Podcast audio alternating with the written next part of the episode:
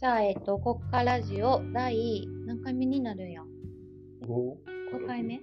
じゃあ、じゃあ6。?6? 5を取ってあれやろ。あ、そっかそっか。じゃあ、第6回目ということで、よろしくお願いします。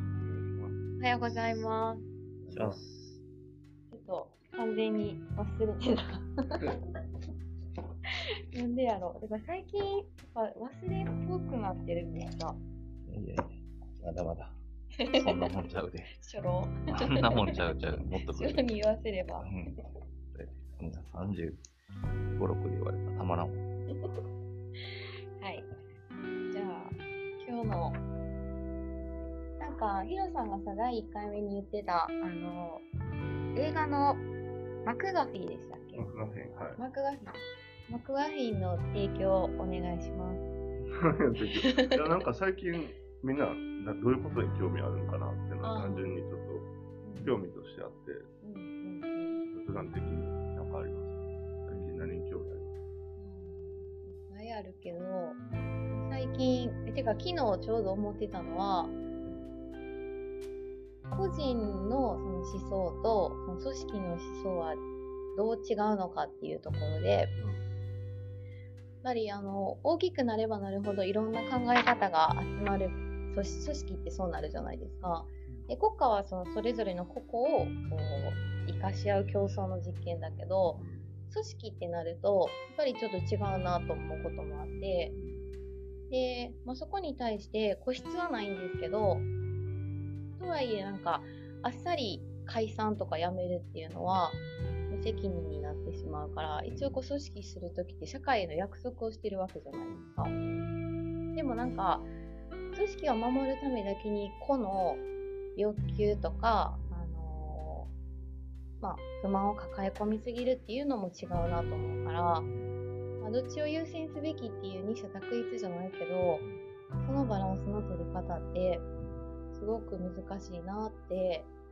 思ってたとこなんですよね。それは、その、例えば、組織で強い、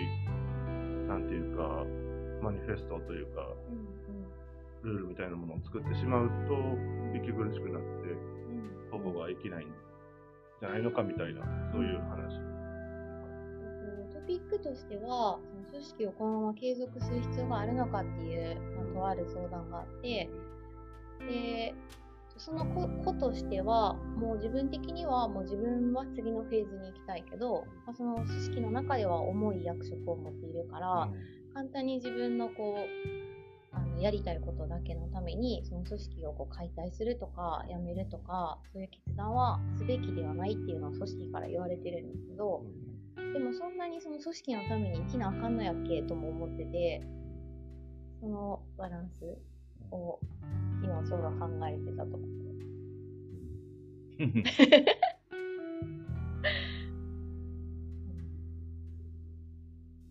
今みんなそれぞれの組織って言ってもそんな規模大きくないじゃないですか。っていうふうに、まあ、多分そんな大きくするつもりもない人たち、まあ私はそうなんですけど、なのかなと思うんですけど、やっぱりこうやりたいこととか、その規模を大きくしたいってなった時に組織の人数が大きくなったり、規模が大きくなるってあると思ってて、その時にどこまでその個の欲求をそこで実現するバランスを取れるのか。俺はやっぱ別、もう全く別物やと思うけどね、一人でやってても二人でやってても、1000人でも1万人でも、やっぱ法人格と個人っていうのは、あの、まず別物っていうのは前提にはあって、うんでもまあもちろん個人、生き物としてはね、個人っていう人が一番強くあると思うから、うんその上でその、なんだろうな、べまだから全く別なんちゃうかな。その法人格っていうのはももうちょっとこう、概念というか、実体がない、ある種虚像やと思うので、その中でどう振る舞うかっていう器であって、個人っていうのはもうやっぱり生き物であるっていう、うん。その差がもう圧倒的やから、まあ、ってなると、まあ、だから法人がどう、どう振る舞うべきかって今の問いに関しては、考えたらっていうか、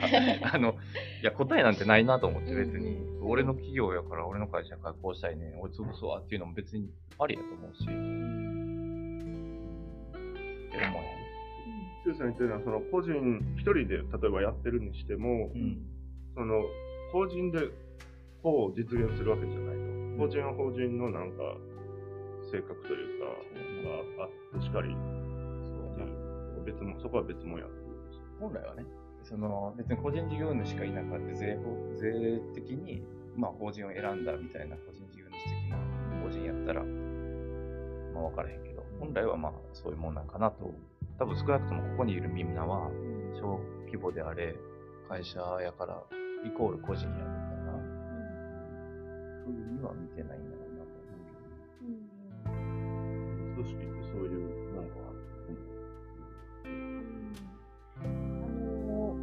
今の投げかけがちょっとずれてる、ずれちゃったかなって思ったのは、あのーなんでしょう、こうイコール組織とは思ってないんですけど、とはいえ、えっと、この要求を我慢し続けるのも違うじゃないですか。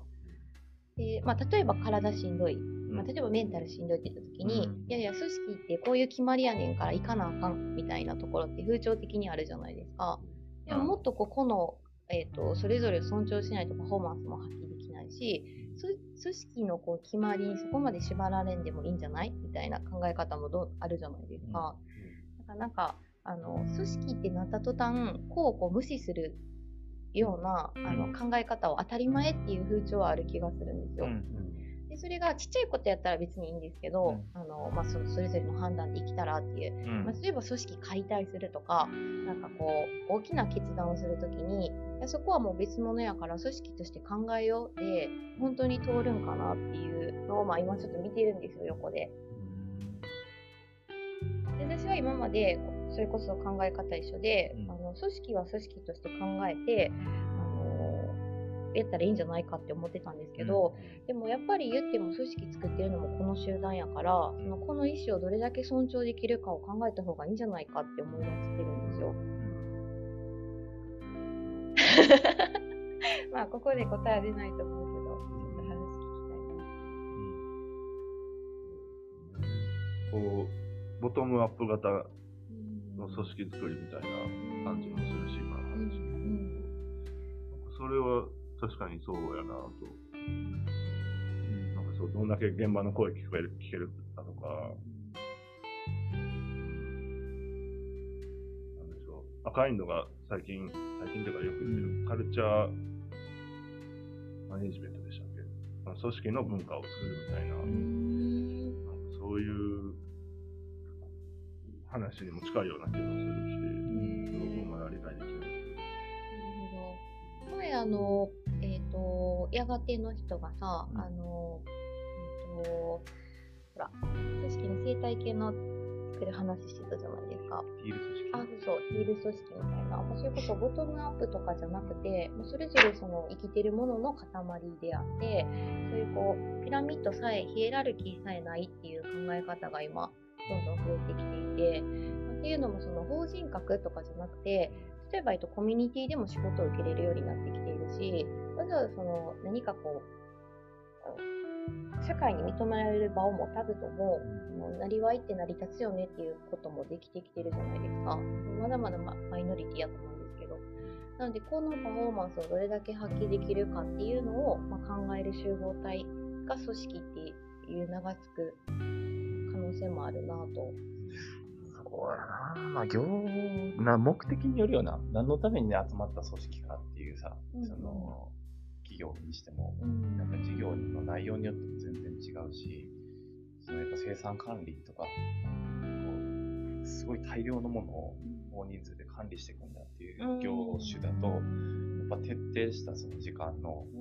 規律とか、そういったものを守るっていうミッションとか目的があるから、だから一概に組織論として今の話を扱うのは難しくて、単純にその起きてる事象に対して言うと、今多分その会社で起こってるのは、あの、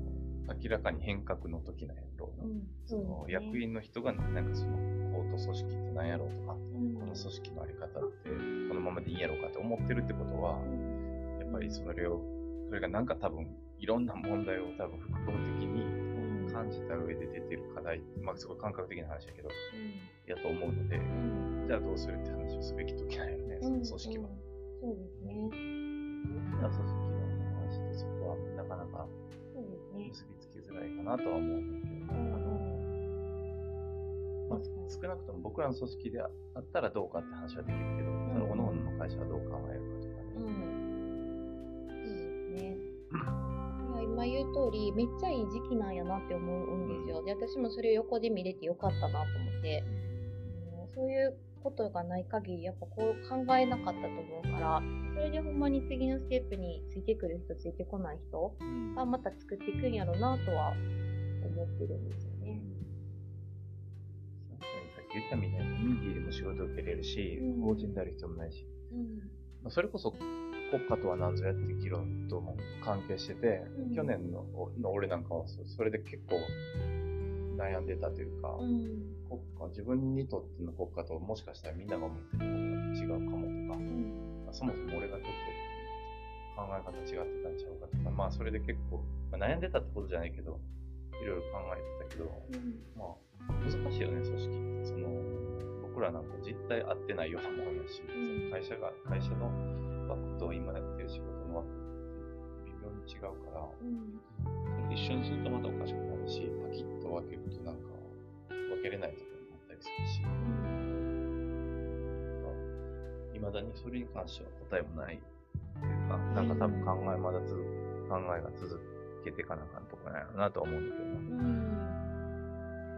松田さんとこの前組織について話したときに、松田さんはもう組織イコール家族っていう言葉を使ってて、あの組織はあの囲うものじゃなくて、自分と家族になれるかどうかのゲートって言ってたんですよ。うん。自分がそのこう作っているものに興味を持ってくれるその玄関を叩いてくれる人がのゲートにはなるけどそこで一緒に働くか働かないかは問題じゃなくて働きたい人はここにいて、まあ、その家族だけどそのゲートを越えた時点であの働く働かないかかわらずもう家族自分がその人好きって思えて関係性作っていきたいって思えたら、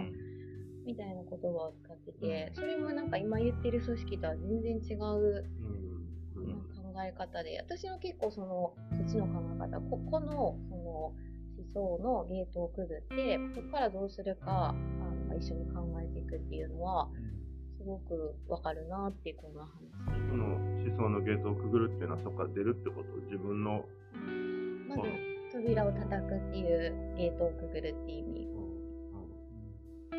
クーマっていうやってることとかを見て、あ、こういう表現ってこういう思想のもっとできてるんかなとかっていうゲートをくぐってくれる。で、そこから働くか働かないかはあ話し合って、そのタイミングとか条件とか見て会えば一緒にできるけど、そうじゃなくても、興味持ってくれた時点で何かしら関係性は、例えば国家っていう関わり方なのか、あ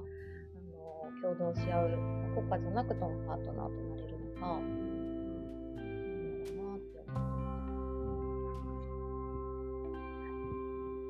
かその個人いろんなこう多様性とかを受け入れるためにも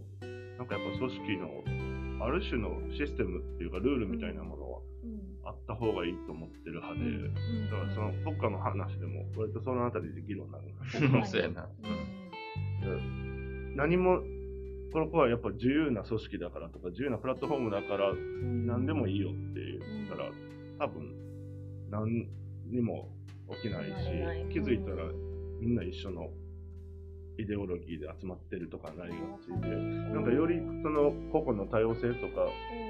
差異を保ったままこう組織作るかってなると逆にそういう、まあ、コンセプトというのかそういうものがあった方がいいのかなと、うん。うん。まあ、なんとなく思ってうん。や、そうだと思う。あの、今、その解体するかどうかって話してて、もうしちゃったらいいやん、みたいな意見もあるんですけど、まあ、そうなると、本当にあれもあれもあれも止まるなって浮かぶんですよ。やっぱり、一つのシステムがあったから、あの、いろんな人が関われてて、何かしら表現できてたんやなって思う事例がたくさん浮かんだから、それは自分の中でも今回、ヒロさんが言ってた国家のシステムっていうのが落とせたなってじゃあ15分経ったから第6回目終了です。ありがとうございます。